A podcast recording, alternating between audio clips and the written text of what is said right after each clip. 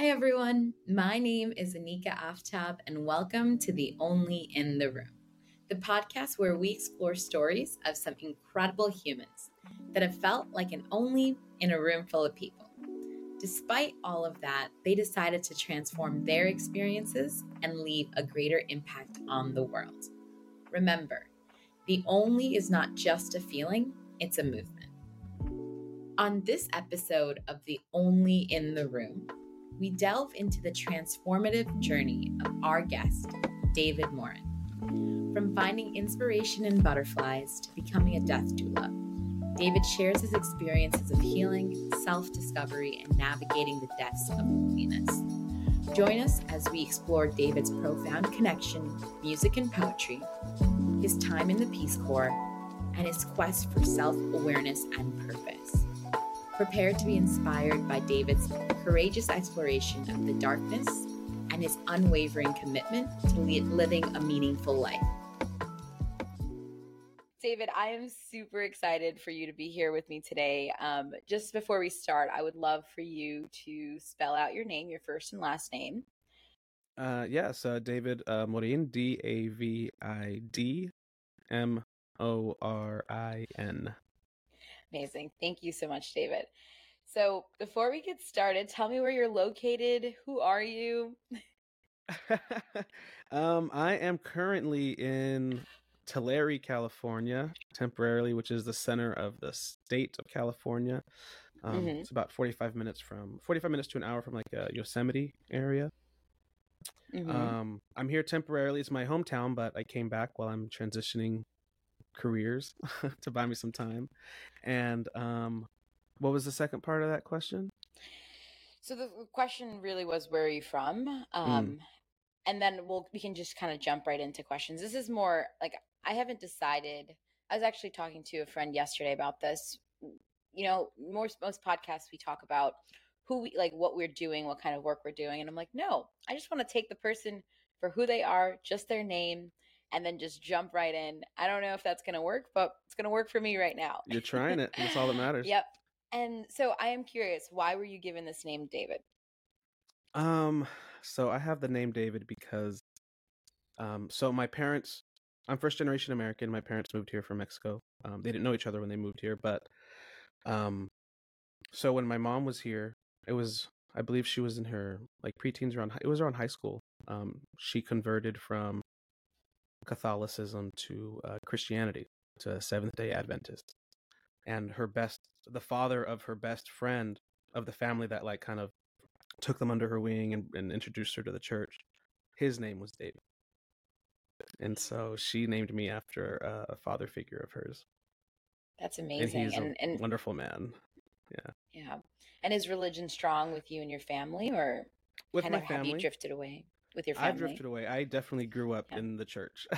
I was yeah. the Bible study guy. I I helped start a new church. Like I had left my denomination in high school, and then I helped start build a new church, like with people. And wow, um, yeah, that's pretty wild. But I ended up leaving leaving the church like in uh, after my freshman year of college, that sophomore year of college, mm-hmm. around there. Yeah. Yeah, and that's pretty normal, I think, with, you know, just going to college, getting exposed to all these different new experiences. Um, but I, I, think religion in, in, itself is just so important, F- fundamentally, to have those values, you know, instilled from a young age. Yeah, so, values in the community. I definitely, I do mm-hmm. miss the mm-hmm. community aspect that that church provides. Yeah, absolutely. I understand that completely. So you're you're in California right now, and Correct. do you consider California to be home for you? I did. I mean, mm-hmm. I still mm-hmm. say home when I say I'm coming to Tulare, but I think it's just out of habit. Like, yeah, I'm going home because mm-hmm. that's like where most of your family is. But if I'm being completely honest, nowhere has felt like home lately. lately, it's been yeah, like the last few years. I mean, the last four or five years, I was living in in Southern California, and I moved mm-hmm. somewhere. It seemed like every year and a half or two years like no place ever felt home, and so I kept moving. And then obviously that that's it took several years to realize, oh, like obviously nowhere's going to be home until like you're comfortable with yourself. you know, I kept running. I was. you just answered my next question. I was going to say, why do you think that is? yeah, I kept running. I kept running. I mean, I did I did Peace Corps and when I went in Southeast Asia, honestly that place has felt more like home than a lot of places and that's really weird, Mhm. but my host family there will always be a home for sure. I didn't plan on going there, but that place is home. Yeah. Man, and where did you? home. Can you tell us a bit about where you were sent and? Um, Uh, yeah. So I was um in Timor Leste, East Timor. It's uh, in Southeast Asia. It shares an island with um Indonesia, but the island Okay. of Timor itself is the size of Connecticut. It's like north of Australia. mhm. Um, is but it in it's, the it's a tiny island. Micronesian? Is it is it in the Micronesian Polynesian Um, chains or no? Yes, it's in that realm, but it does share an island with Indonesia, so it's still part of Indonesia. I think the Micronesia is like when you get a little bit more out there, out into the Yeah. uh, farther into the water, into the ocean. And you don't get to choose where you go for the Peace Corps, do you? No, so they had changed the process when I was joining. They had given they had given you a list of like five, and you said choose your top three, and that was never an option before. It was like sign up and we go wherever the You hell we just send you. Yeah. But Mhm. um, I still didn't go to any of my top three. I ended up going wherever they sent me. Yeah. So, what was your uh, reaction to seeing something like that? Because I mean, to be honest, I actually have never heard of the country um, I didn't until either. now. So, so you're like, where am I getting sent? yeah, well, because the uh, a recruiter had called me. I was supposed to be hearing back on whether I got into Peru. That was my number one. And I see a number from DC, and I'm like, oh, that's Peace Corps. And um, they're like, yeah, we're actually not calling about Peru. We're calling about Timor Leste. And I was like, Timor what? Like, what is this? I've never heard of it. and so I learned about it right then and there, and I had like a week to decide. And so I ended up just coming to the conclusion, like, I don't care where the hell I go. I just want the experience. Send me wherever the hell. And so, um, yeah. And so when I got there, uh, I was with a, tra- a host family for tra- uh, during my training. So that's in Mhm. the first two months. That's where you learn the language, you learn the culture. It's basically the place to make the mistakes. because before that, after training, after you learn the language and, and get a grasp of the culture a little bit, is when they send you to your own assignment where you'll be for two years. And Wow. um, most cases, that's like away from other Americans. Um, hmm and so, and the reason I say my family was home is because when I was getting homesick at my permanent site, the place I was at for two years, I would go to my training host family. And I was only there for two months. And so they felt like home. And so I would go visit my host mom all the time. And, um, and then when I, I did a, a, vacation, like, uh, like a year and a half in, I left for like 30 days and, um, like around Southeast Asia and halfway i was so exhausted and so tired and i was like i can't wait to go back home and home in my head was my host family like was Wow. timor and i was like oh shit i made it like i immersed i'm homesick for timor That's amazing. And Yeah. is, isn't it amazing that you can feel those connections with people despite how long you've known them? It could oh, be Oh, the shortest amount of time and you feel that connection. I've known people for years and I don't even think they know my middle name. Like, you, you know, it's so true Um, i don't know so half my I- friends birthdays Yeah. Well, that's why Google Calendar and Facebook exist. I will just put that out there for, For all sure. of my friends. I will. I have no idea. but even a step further it's um um it's that but what was special about the host family is like we didn't even know the same language Yeah. so like how do you become so close when you can't even speak the same language so a lot of the times when i was having breakfast with my mom my host mom it's just us like just staring at each other and smiling yep. or you know, like those little bits of words, and you're like, "Good, this good, food, Yeah. good." you're like, And then- "Okay." but it was cool because then the longer i was there the more comfortable i got with the language so the Mhm. closer we were able to become over time so that was really cool because we had better conversations Yeah, that's amazing. That that Yeah. is that's fantastic. Um, did you you know growing up did you ever think that you were going to join the Peace Corps? Is was that something that no was on like your mind? No, no it was never on my radar really. Um, yeah it was in college like we were getting ready to graduate college and, and one of my best friends um he had uh he's like yeah i'm fucking joining the peace corps and i was like oh shit and i couldn't get past the two year commitment i was like nah that's just too long yeah, that's a That's long, long. time. i was like no i can't do it i can't do it And then two years went by, and I was at a job I hated, and I'm like, why the fuck didn't I do it? like this has been two years. This has been miserable. Like fuck it. And so it just it ultimately became a thing of I'm gonna regret this forever if I don't even try and apply. Yeah. And then wow. I got in, so I was like, oh shit, we're doing this. that's incredible. That's so awesome. Um, I, you know, I, that's something that I have always wanted myself to do. And now you're, I'm like, dang it. Am I going to go to the Peace Corps? I can't do this. I've got too much going on, but there's always a reason not to do something. But when you do do it, it becomes such a, like a defining experience for you, I'm sure. And 100%. And how long has it been since you got back? I got back uh November oh wow, November 2017. Oh shit, to the day. November 18th. November 18th to the day. Oh, uh, well, this, 18, 19, 20, the start of this It's been podcast, 5 years since I got home. It's been five the years. The start of this podcast is a tribute to the Peace Corps. Um, I'm not sponsored by them, but this is oh, not nor, intentional. nor do anything I say reflect the views of the Peace Corps. we got to put that in there just in case, just no, in case yeah, someone from DC calls me up. someone like from DC calls me up. I'm like, I didn't know, I didn't know. um, okay, so let's switch gears because yeah, yeah, yeah, yeah, yeah. um, That's so, so cool I, that happened, I, one homework assignment that I gave you was to choose three songs that resonate with you, ba- like just in your your soul, you know. Yeah. And so, can you tell me what those three are, and then why those three? Yeah. So, I think these are a little bit fluid not fluid, right? I mean, I feel like every year there's a few different songs, but there are a few that stick. Um, the first song is actually a song that uh, it's it's called "Hold On" by Jet, okay.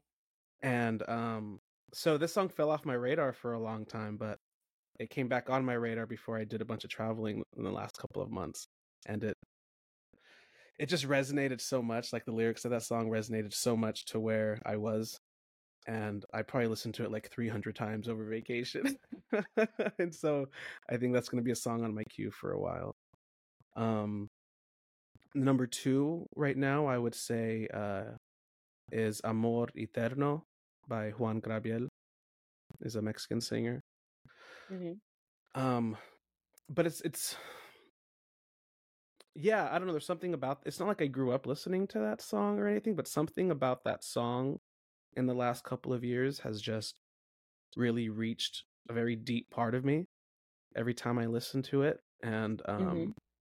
and so it takes me into a very deep meditative state and it it's also like about the transition I'm going into as well. I can talk about that later. Um Yeah, absolutely. Yeah. Transition's number the theme. and number three, I would say uh First Breath After Coma. Mm-hmm by explosions in the sky. First breath after Yeah. Um, thank you for those. And I did have a question about the second one. So I don't speak Spanish. Um, can you tell me a bit about? And if I listen to this, so for all the other artists, I can listen to their song, you know, and understand through words or just through the beat or etc. the emotion that it elicits. So now, someone who doesn't speak Spanish, why why that song? What does it what does it mean to you? So when I said I was in a um in a transition earlier, um mm-hmm. something uh a field I'm trying to transition into is uh being a death doula. And that is transitioning people, helping to transition people when they die. And since I've gotten on this journey of learning about it, um, I've had a, a, crazy fascination with not crazy, but an intense fascination um, with how death is viewed in, in the motherland in Mexico. And so, um, and I went for Day of the Dead and stuff just recently, but that's the song that like the whole country plays during that time. And, but also the, the performer. So it's a song of mourning. It's, it's about a death. Uh, I believe it was written, um, when his mother died. And so, but I'm also learning that. well, I knew that about Juan Gabriel. He is probably he is one of the most passionate singers I have ever heard, and so when you hear him, it's like whoa. And so I was just in this very raw and, and intense and vulnerable state within myself when I heard that song, and it just comforted me in so many ways. And so um yeah, I don't know. I feel like I feel like when I listen to that song, I can tap into like the grief of the world a little bit more and just like it's just a, a very intense moment of like compassion for me when I listen to it. Wow. Because you know that someone's in so pain listening to this. Yeah.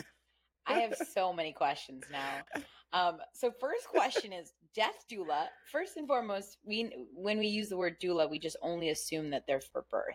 And so yes. the concept of a death doula, I'm assuming, is equivalent to like hospice care or in that no, in that realm. It's in that no? realm. It's in that realm. So what I want to do is, as a death doula is do everything except medical care, except medical attention. Gotcha. So I'm there to help them with the mental, emotional, spiritual, logistical, physical aspects of dying. Um, you know, whether it's do you have a will set up? How what do you want to happen with your body? What do you want to be there in your last days? Who do you not want to be there? So it's like think of all of these things ahead of time so that when the time comes, we can be present. And we have almost no presence in society. So my next question is how do you how do you manage the grief of others? That is that's a lot of emotion that comes with death. And ha- I don't have the capacity sometimes to manage my own emotions, let alone someone that is dying. Well, first of all, it's something I I'm I've spoken to a few death doulas, and they've all said this is something you're called to. It's not something you stumble into, and it's something that's for sure been called to me. Um, to answer your question, I would say uh, I went. Not that I know what it's like to die, but I went so long without caring about my own pain and my own emotions. You know, I always put everything on the back burner for everyone else. That I've been to some depths. I've been to some shit on my own, you know, and and experiences are, are relative to what everyone else goes through. No, not everyone's the same, but for me in my life and what I've experienced, it's been fucking intense. And there have been like times I'm on the floor in the fetal position, like having a panic attack. And I just went so long without having a healthy way to, to do anything with it. So I would drink or I would smoke. And so I would make it all worse. and in the meantime, take in more from friends. And so it's like I was a bottomless pit for the first three decades of my life. And then um, once I learned how to transform it and to heal from it and to begin healing from it, I'm not all healed from it, obviously, but you know, as as much room as there is for pain, that's how much space there is for goodness now too. And so, um, yeah, that was just a long-winded way of saying like I've learned to hold space, and that's about ninety percent of the job. And and wow. it's also doing the work yourself actively because you can't be there for someone and expect them to answer these questions if you're not doing it yourself you know? Mm-hmm. and and what changed for you? You said that you know 3 decades you were living this one way. Um well i think i just finally ran to myself instead of running to someone else you know? Mm-hmm. and so I, it goes to go, it goes together. I think it'll make more sense. Um so in uh no last year it was either July or November last year. I think it was July 2021. November's, November's the month. Now it's my birthday no, now, month now. too. So, so last July, it was last July. I felt called to do a uh, a darkness retreat, where uh, really? it's like a darkness meditation retreat. Yeah, yeah. you're For in a pitch black room. Uh, three days. It was uh, wow. uh, three nights. Um, so I was called to do that. I don't know why. I was like, I'm terrified of the dark. Like I don't even like being in pitch black dark, but I'm. It's just I'm doing it. Whatever and um and so what that uh represented was really just being with myself like going into a room where like I can't escape from myself. I'm to sit here with myself, you know, it's pitch black. No phone, no books, no music, nothing. You know, there's a bathroom and a bed. and so it's just like I I literally just locked myself in a room and said you're not getting out of here until you figure this shit out type of thing like you, it's extremes. Like I don't know how to do it anything is. gentle. no. How are you eating? Are you just like consuming soup? Like, yeah. You... So it's with the retreat center. There's a um, they build like a, a window thing where um, it's double sided, so they can open it from their side and put food in there without compromising the darkness. And then they knock on it, and then I get up and bring it out, and um, I'm just sitting there in the dark, just like, what is this? What is this? and then, but but do you like when you're doing that? Did you notice taste differently? Did you oh notice gosh, sound? yes. Like because you're all you have, you're you've completely lost Yeah. sight, right? And that amplifies all the other Yes. senses. Yes. So how how did it feel? Oh man, I enjoyed every meal so much. They were vegan. I never enjoyed vegan food so much. Um, so um, I remember one morning I had uh, oatmeal, and I'm just there on this meditation pillow, just enjoying the fuck out of this oatmeal. And um, out of nowhere, I I chew into a pineapple, and I was like, "Whoa, where did that come from?" But it was the most delicious thing I've ever tasted in my life. I was like, "Oh shit, this pineapple is so good! Like better than any ice cream I've ever had." Um, yeah, so yeah, it was amplified like crazy. but it was a very it, like enjoying experience. I'm like, oh, I want to like savor this as much as I can, but I want to eat it all right now because it's so delicious. Yeah. Oh my goodness. I I mean I've And- heard stories. Oh sorry, please continue. No, I was just uh, so they have um paper and pencils there. They're like, if there's anything you need, write it on on the paper. and so I'm just trying to write in the dark, like, thank you, that was so good. That did not look like thank you. That was so good. I know that for a fact. Oh man. Well, I took like a ruler. I tried it beforehand because I I process a lot through journaling. And I was Mhm. like, fuck, how am I not going to journal for a few days? But that was the Right. point. That was the point. Wow. And and I've heard that people have seen, you know, all sorts of things by those 3 days, right? Um Like I didn't. Um so I I think that the visions come like after 4 days, 3 or 4 days around the time when I left. really. But um transparency, I actually had to leave. I left 12 hours early like when the last night was starting. Mhm. um, because I had a scheduling fuck up. I started a day later than I intended, and if I would have stayed the whole time, I would have had to go straight to the airport when I got out. And I'm like, no, I'm getting out, no. And I'm gonna Yeah. go to a hotel. And so, but but truthfully, if I'm being 100 percent honest, by by the time I did leave, I got what I went for. I felt Yeah. content. Like I was like, I came what I, I definitely got what I needed. But um, I forgot why I brought that up. What was the question? I think I was I just mean- giving a disclaimer. No, that is Yeah. here's another disclaimer. If you're gonna do a retreat, don't go to the airport right after. A darkness retreat. Yes. Don't go to the airport. Any right kind of retreat, you want at least a last night to enjoy. Yeah. yeah. Wow. And were, were you in like South America? Like, was this here? This was in Mexico. This is in Oaxaca. Mexico. Okay. Because I am looking into it. Very Into much so. Retreat? Yeah, I would love, love, love to do a darkness retreat. As an extrovert, I find it very hard to be alone. And so I'm actually just excited to see how spending time.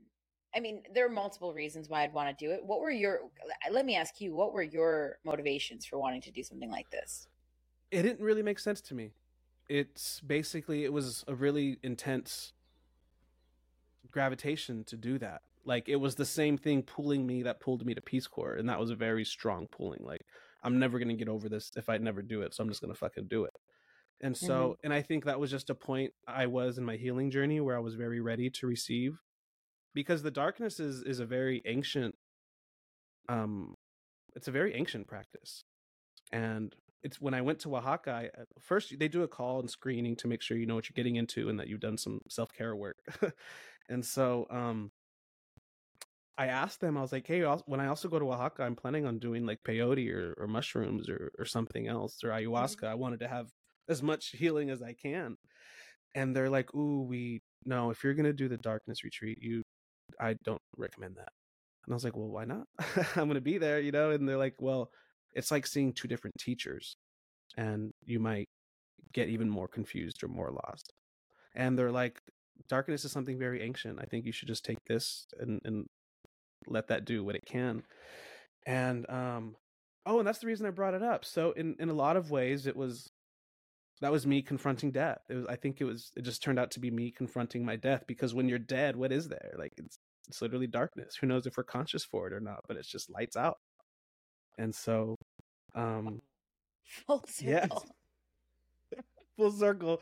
Yeah it's so it was uh it was really cool. So when i when i first got in there the um the guide he uh you know he showed me some breathing techniques and then there was a candle in the room and he's like when i leave you're free to blow it out whenever you're ready you can blow it out in an hour you can blow it out tomorrow morning it's completely up to you take your time this is your experience i was like all right cool he leaves and i'm like so i'm going into like a uh, OCD mode a little bit. I'm like, I need to go over everything's at.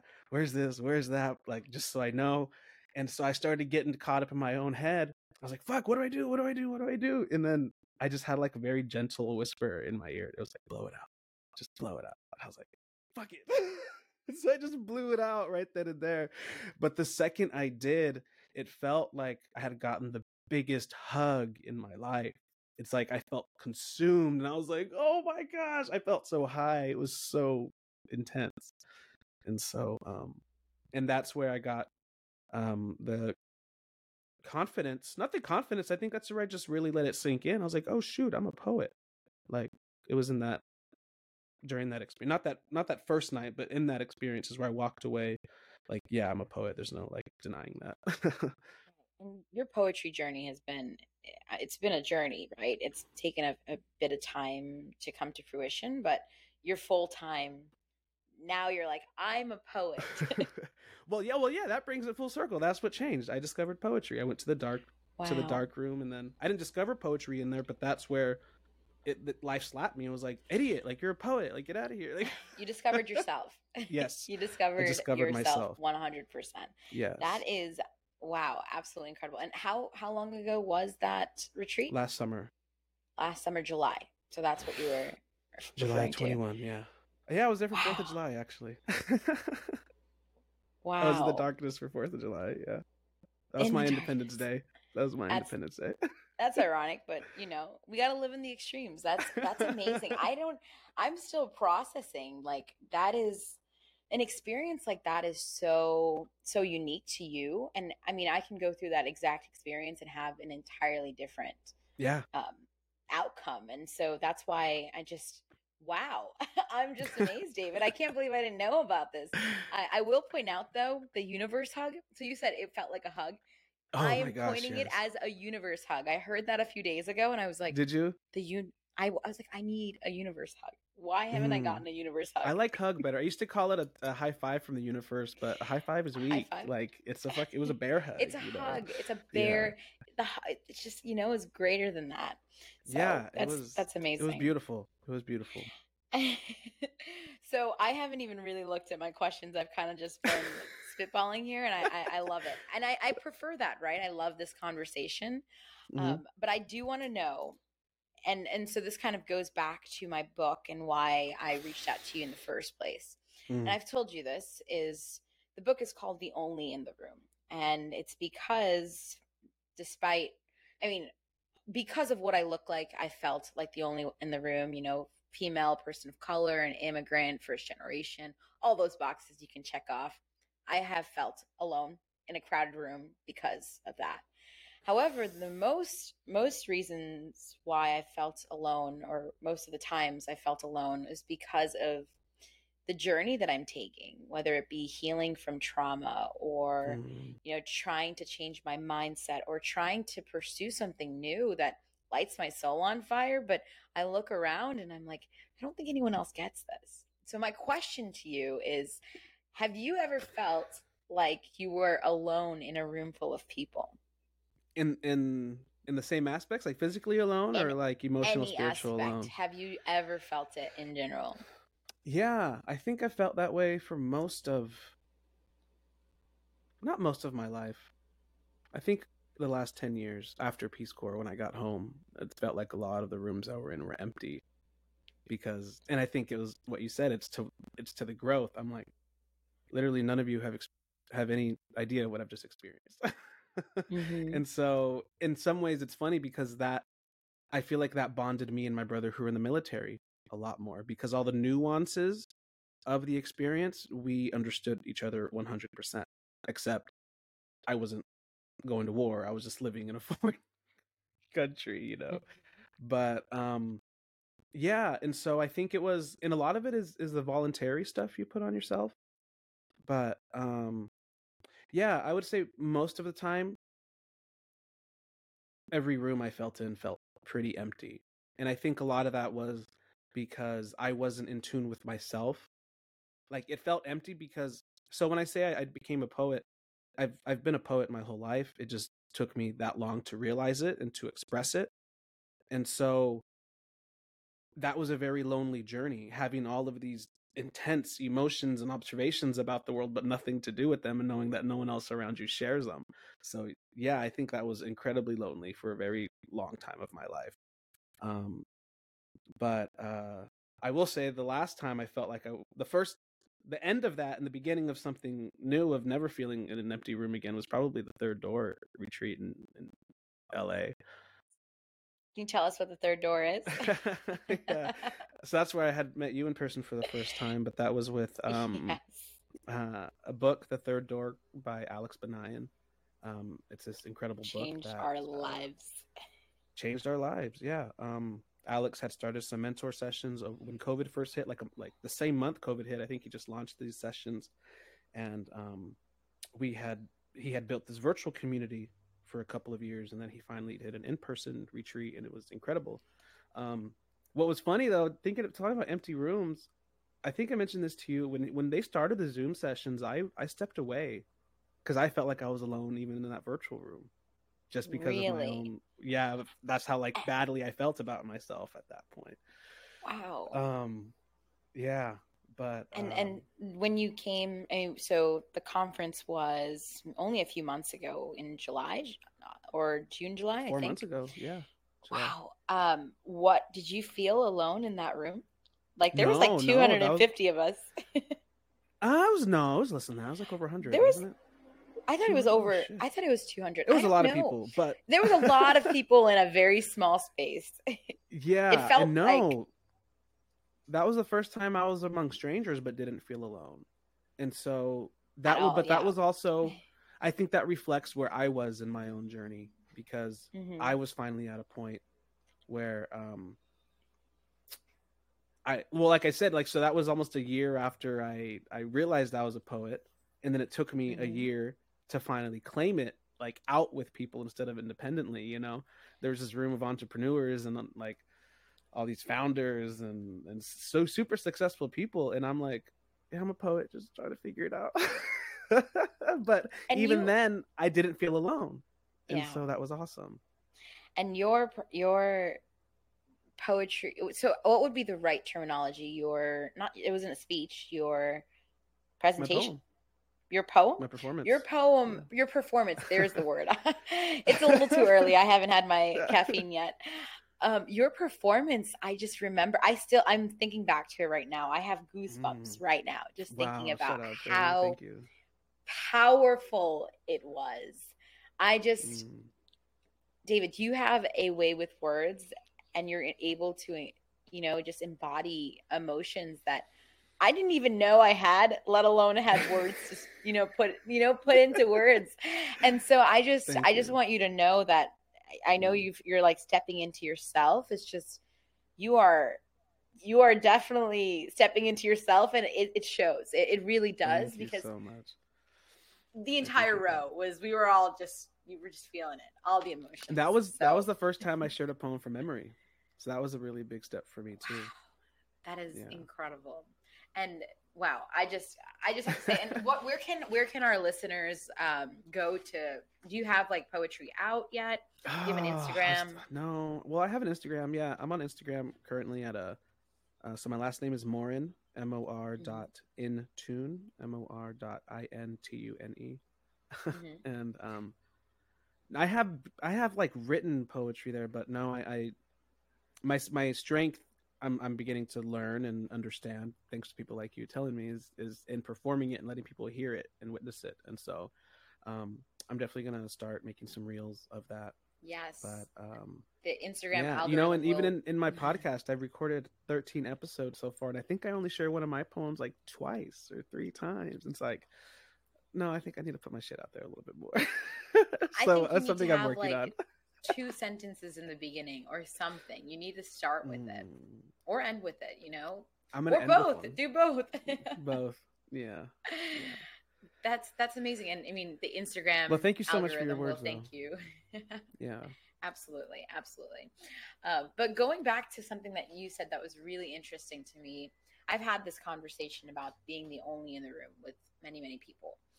And your perspective on how you had said, I was just not in a, a place. You know, I was in a bad place, or I, I made myself feel alone. I was I was self isolating. That's you know for once you said it, I was like, that was a click for me. I was like, wait a minute, mm. that is that is true.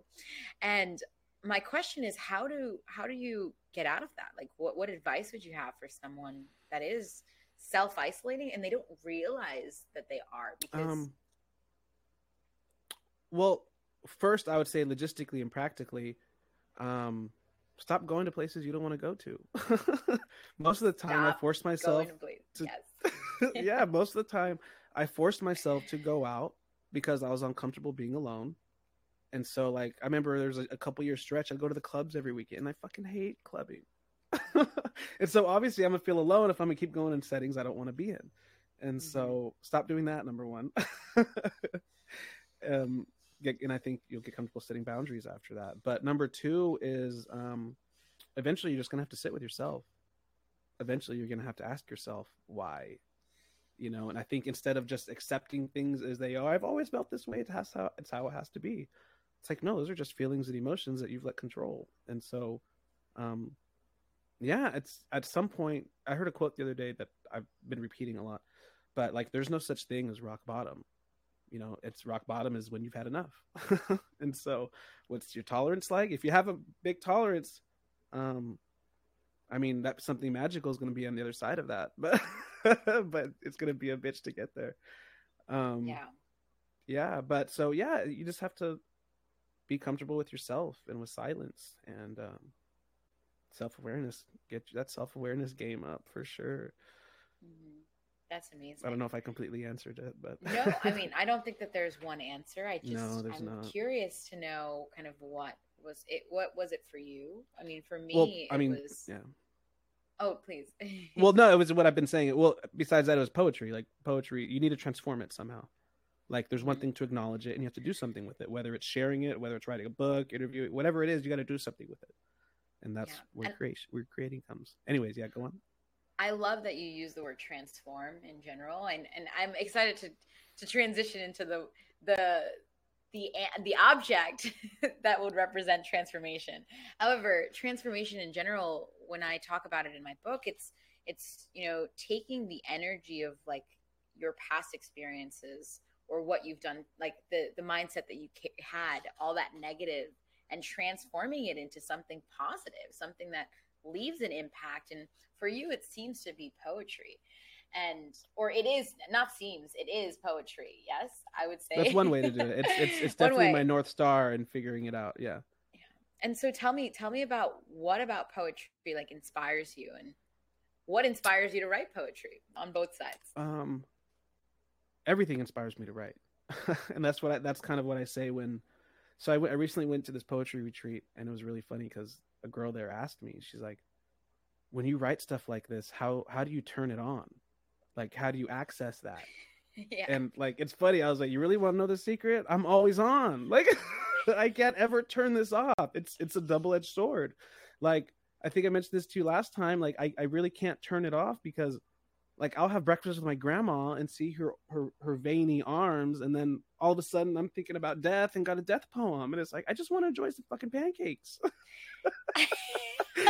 And it's like i can't turn this off. And so um yeah i think i went into a tangent there but it's always on and so in that way everything is inspiring. Like if you're not inspired you're not looking hard enough because there's something everywhere. Mm-hmm. um, do you find it hard to be present? If you're thinking that there's just so much to write about. Um yes. Yes and no. So that's interesting. Um i did for the longest time i was like i need every idea. I was like whenever i get an idea i have to write it down i have to start something. Like i didn't want to let it go away, you know. But then the more I internalized and started saying like I'm a poet, like this is this is my reality now. I'm gonna have things always coming to me, and so I'm I'm really trying to be a little bit more abundant with that. You know how people have like abundance with money and stuff. Obviously, I want money with abundance, but I'm beginning to have abundance with ideas and lines. And so when stuff comes to me, I'm like, yeah, I really need to write that down. But like, if I can't, and if I can't remember it, like, I'll get another one. Like, it'll come yeah. back. There's always going to be something. And so I don't know if that quite answered your question, but. Um, Absolutely, and and I think when it does come back, it's it's the time for it to come back, right? Yeah. I'm a personal believer that you know things are when they happen, it's because it was meant to happen around that time or when it you know it did. So, yeah. all for it. You, yes, you're answering yeah. my questions. There's no right answer to any of these questions, David. That's but uh yeah, so inspira- uh yeah, inspiration is everywhere. Um and so I think it's it's mostly so I'm easily inspired and I'm easily moved and so I think it really comes down to what's what's something you have to say about that? Mm. or how you I always try to bring it back to a personal experience because that's how people receive things the most. And so um yeah I, I I think when you when you feel the power, what first inspired me to write was was hearing a poem and witnessing a poem, and uh, and there was one poem in particular that, um, it just it hit me, and a lot of it was I think because it had roots of of the death doula transition work I was gonna do, um, and had some ties to that, and so that's why I felt so called to it. But ultimately, I had heard a poem that inspired me so much, and that couldn't make me like I couldn't sleep and I was like, oh shit, like I want to impact people that way. I want to move people that way. And um yeah, I just wanted to get in the mix. I was like, wait, why do I only have to consume this? I can I can do this too. Yeah, and and that's so funny. I was my next question was going to be how have you have you been able to bridge that gap between, you know, those um, the feelings of death and in your poetry have you been able to kind of combine those two or well, that's in this transition period I'm at. I'm in a point where I am trying to combine it because Really? Yeah. Um obviously poetry is always going to be poetry, but I think when it comes to death, because that's something we're so afraid of to talk about we're so taboo, at least in Western society, not all societies and cultures need to talk about death. They have plenty of death going on. but yeah. at least for where we're at right now and the he- type of healing we need, um, I think it's just a new avenue to explore that. And I I've experienced poetry poetry to be an energy of itself, and that's why it's my my new religion because um, I feel like if if you do something with the intention of it being a poem, you're inviting an energy to help you facilitate that and to use you for it. And so um uh, yeah. So essentially, yeah, when with poetry, um, it's it's definitely a life changing force, and so, um, yeah, I forgot exactly where I was going with that. no, you're okay. You're okay. Uh, um, yeah. I, I am curious. So, I mean, knowing you, we've we've only spoken a few times. I'm pretty sure only maybe once or twice, to be honest. Yeah. Um, which is amazing. Seriously, it feels I, like a lot longer. I, I was gonna say, I was like, wait a minute. I feel like I've known you my whole life. um, something you mentioned and we haven't talked about like touched on yet is the the uh, butterflies so i know that is very meaningful to you and i'd love mm. love love to explain i would love for you to explain why that is and why what butter what do i what about butterflies david tell me about butterflies we've been oh waiting God. for this moment butterflies okay so when i first started writing poetry i, I joined this um, poetry course and it's where you kind of submit your poems and then they give you feedback. And I shared this poem one day called Social Butterfly about myself. And it was just like a throwaway poem. I was almost going to delete the whole thing. And um, one of the girls from class was like, There's a lot more here that you're not showing. Like, there's a lot more here. I was like, What are you talking about? So I started Googling butterflies. And ever since then, my life's never been the same. Um, so essentially, butterflies have been my muse. And what I'm trying to do with my first book is um, kind of translate the human experience through that of butterflies. And so the first thing that really spoke to me was um, the plant that they eat. It's called milkweed. And this plant and the butterfly, it's really cool. They've had like this arms race throughout their existence where the plant, so the plant's poison. It's poison to all but like nine or 10 species of insects, even to humans. Um, so um, the, the the plant has been trying to kill off the butterflies from eating it and the butterflies continue to learn how to adapt it as energy and um, ultimately protection. So the colors and the wings are from the poison, and that allows the birds to be like, "Oh shit, don't fuck with that. Like we're gonna die if if we mess with that." And so ultimately, what what the milkweed represented to me was um, all all of the vices that I was and still am battling with. You know, like our milkweed is is is food. It's it's alcohol. It's weed. It's sex. But it's drug addiction. Whatever it is, we all have a poison. And um, whenever we've decided we've had enough, is when we can transform that into our superpower. And so, anyways, since then, um, butterflies have just been showing up in my life all the time, whether metaphorically or um, in person.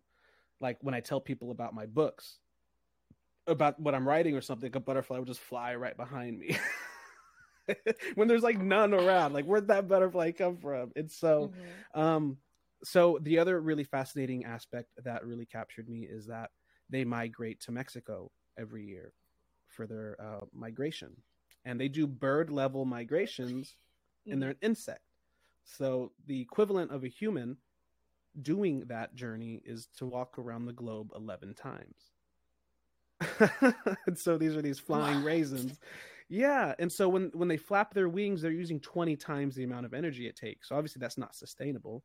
So they have these antennas that figure out how much wind there is, if there's enough wind to take them on their next journey, and they have another antenna to detect where the sun is. Anyways, I'm getting too too in the d- details here, but they go to Mexico every year, and this is when I'm learning like I am in this deep search of like my own heritage. I'm like I'm going to Mexico too, like, and so um, they um, not only that, but their arrival tends to coincide with uh, Day of the Dead.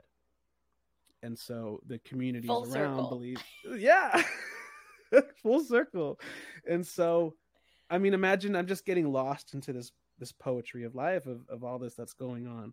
And so they've been my muse for a very long time and so i was like i, I gotta fall into mexico like i have to go there for day of the dead and that's that's what i just the trip i just got back from oh recently yeah i was just there a couple weeks ago for the end of uh, wow. day of the dead is november 1st and 2nd November 1st and 2nd. Wow. And first and foremost, I feel like as you were speaking, I'm like, you're so aligned with the universe. You you what, are. What, I mean, what, about what I said? Made you, made you just that? Just the fact that like how you just talked about the story of the butterfly David, you just talked about your own story in a way, and then it's and then you said the Day of the Dead, and I'm like, did we just not talk about the Day of the Dead like 20 minutes ago in this conversation? like, and did we just not talk about death and transformation and putting in hard work to have to behind it all manually get yourself to where you need to go? This is just very much it's it's full circle. I've never yeah. I've never experienced this, but listening to you talk about it, I'm like oh my goodness, you must be getting blessings left and right from the universe because you I... are, sir, in tune, and your your Instagram is in tune. just just putting that out there. It's oh, no, no. I mean, yeah, my life has been stupid rich with blessings and just coincidences. When I so part of the trip was going to Morocco. Um, the poet who inspired me to write ended up posting a retreat there the same time I was going to be there. Like that was unplanned. and if I hadn't if my if I didn't listen to my intuition to purchase a one-way ticket earlier in the summer before I even knew about the retreat, I probably wouldn't have been able to attend.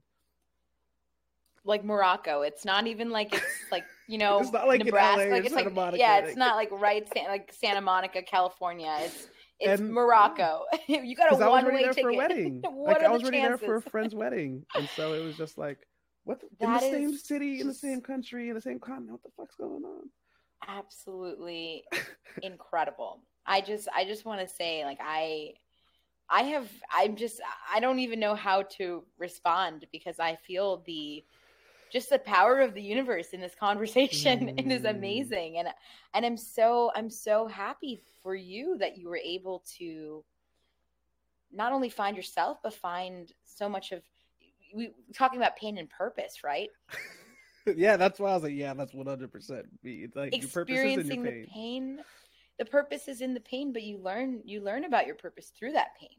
Mhm. And I mean, I'm I know there's other ways, but it is so so gratifying and like once you have that, right? And how do you continue to maintain it? What advice would you have for someone that seems like they found it and then then what?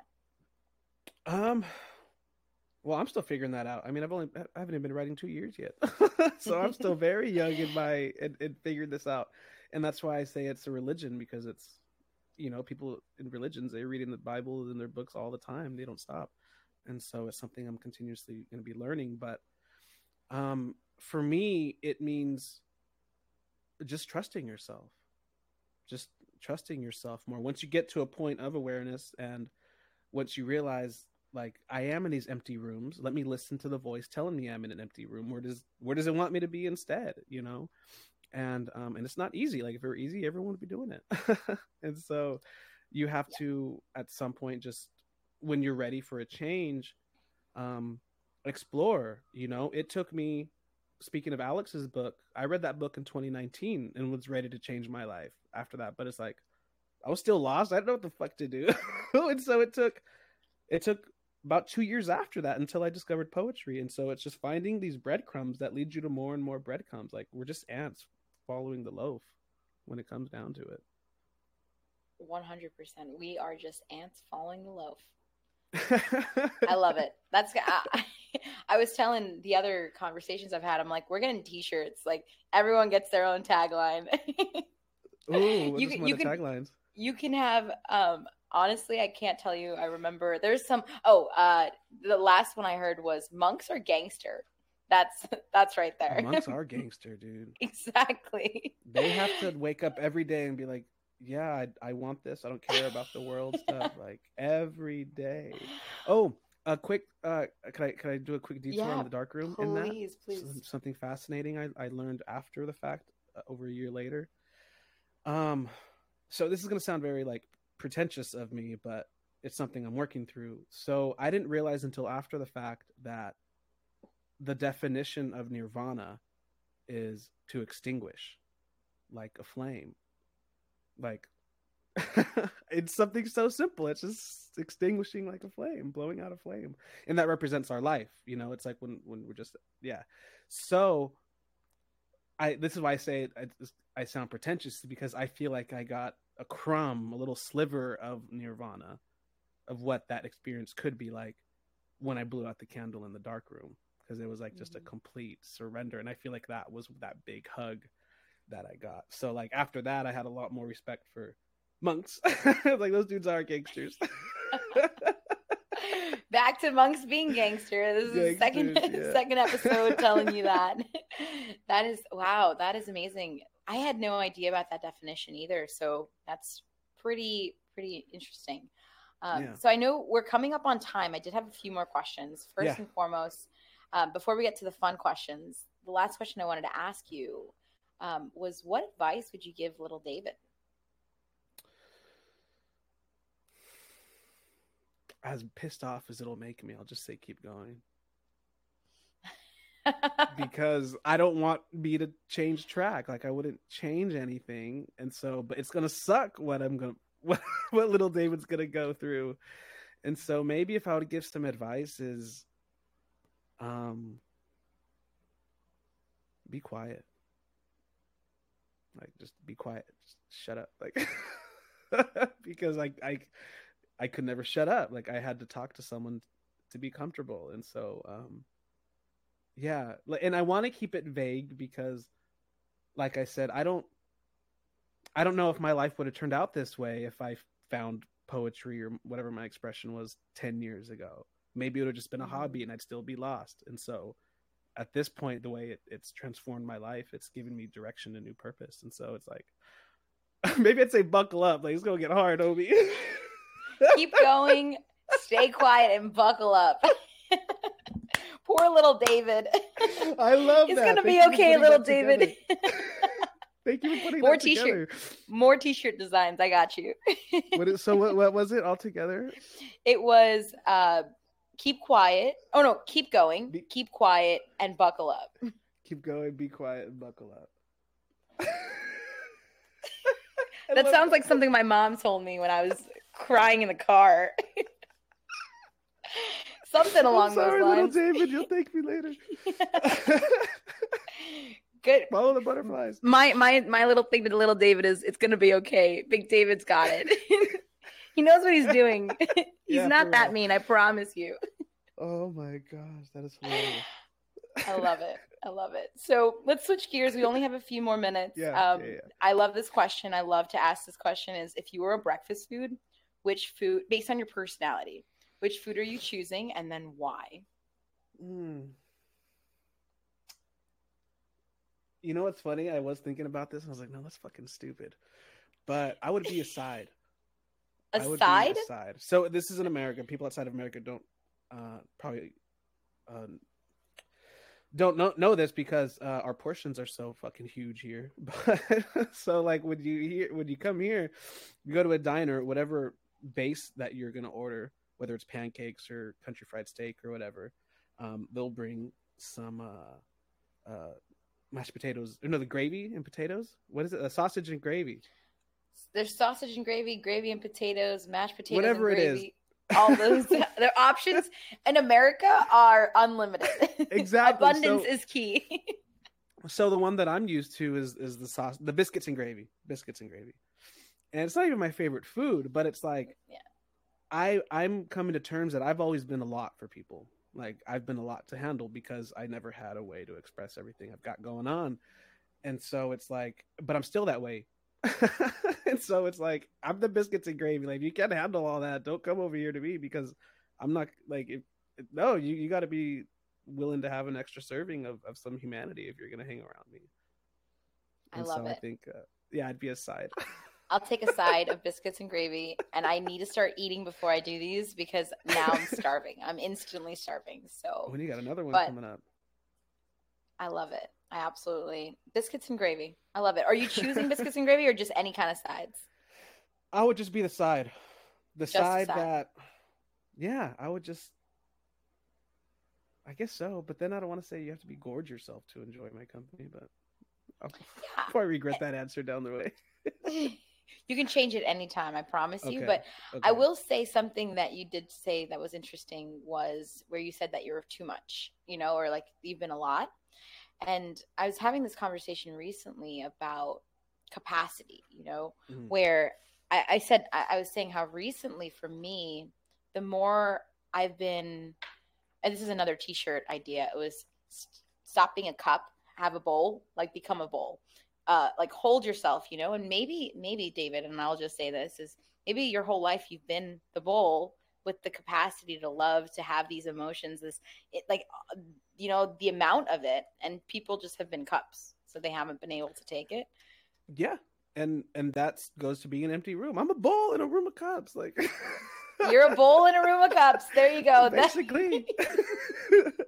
i didn't realize we were going to get so many inspirational taglines that no one ever is going to understand That's so fun. That's my life. can you That's you're a poet. you're i'm a poet you're a poet we're all poets well this has been amazing and we are exactly on time and i just want to say thank you so much david for joining me mm. and for you know supporting me in my journey with this book and this podcast and aligning myself to the universe is there anything last minute you'd like to say I want to leave a yeah. I want to try what I'm going to try closing my podcast with. It's short. I think you'll like it. absolutely All right, so this is one of my. It's short, um, but it's something I wrote that I can't stop repeating. Um, I don't care about the answers. It's to the questions I'll run. Questions are the answers, if you know where they're from. Wow. I I love it and I think that's perfect for, you know, that's what we're doing here. We're asking questions. We are yes. Wow. I love it. And yeah, I, I, it would- think I that you should. It was perfect. And I I look forward to hearing more about, you know, your please create a page, create reels. I want to share. Um, and I also want to listen because I want to feel. If you're a listener and Oh, see- that was so cool, right? yeah. So I thought the secret word for our podcast episode should be pineapple Ooh, I like it. because of that burst of the, what you felt, you know, when Yeah. you bit into the Ooh, pineapple. I- pineapple. I just pictured it in my head as soon as you said it. Mm. So if you're a listener and you would like to connect with either David or I and send us the word pineapple. There you go. I That's dig it. Hell yeah! Say some send some I pineapple. love it. Pineapple. All right, Pineapple and awesome. oatmeal. Well, No, thank you so much, David. This has been absolutely incredible. I let me know if I can do anything for you, and I'll keep you posted on all of this as well. Yeah, and um, be uh, ready to hear from me. I'll want to interview you soon. Yep, please do. Okay. I'll Thank you so much. Bye. Thanks for joining us on today's episode of The Only in the Room. If you like what you listen to, give us a follow on Instagram, YouTube, LinkedIn, and Facebook. The handle is at The Only in the Room. That's T H E O N L Y I N T H E R O O M. If you want to connect with David, you can find him on Instagram at More in Tune. That's M O R dot I N T U N E. I hope you have a wonderful day, and I hope to see you on our next episode.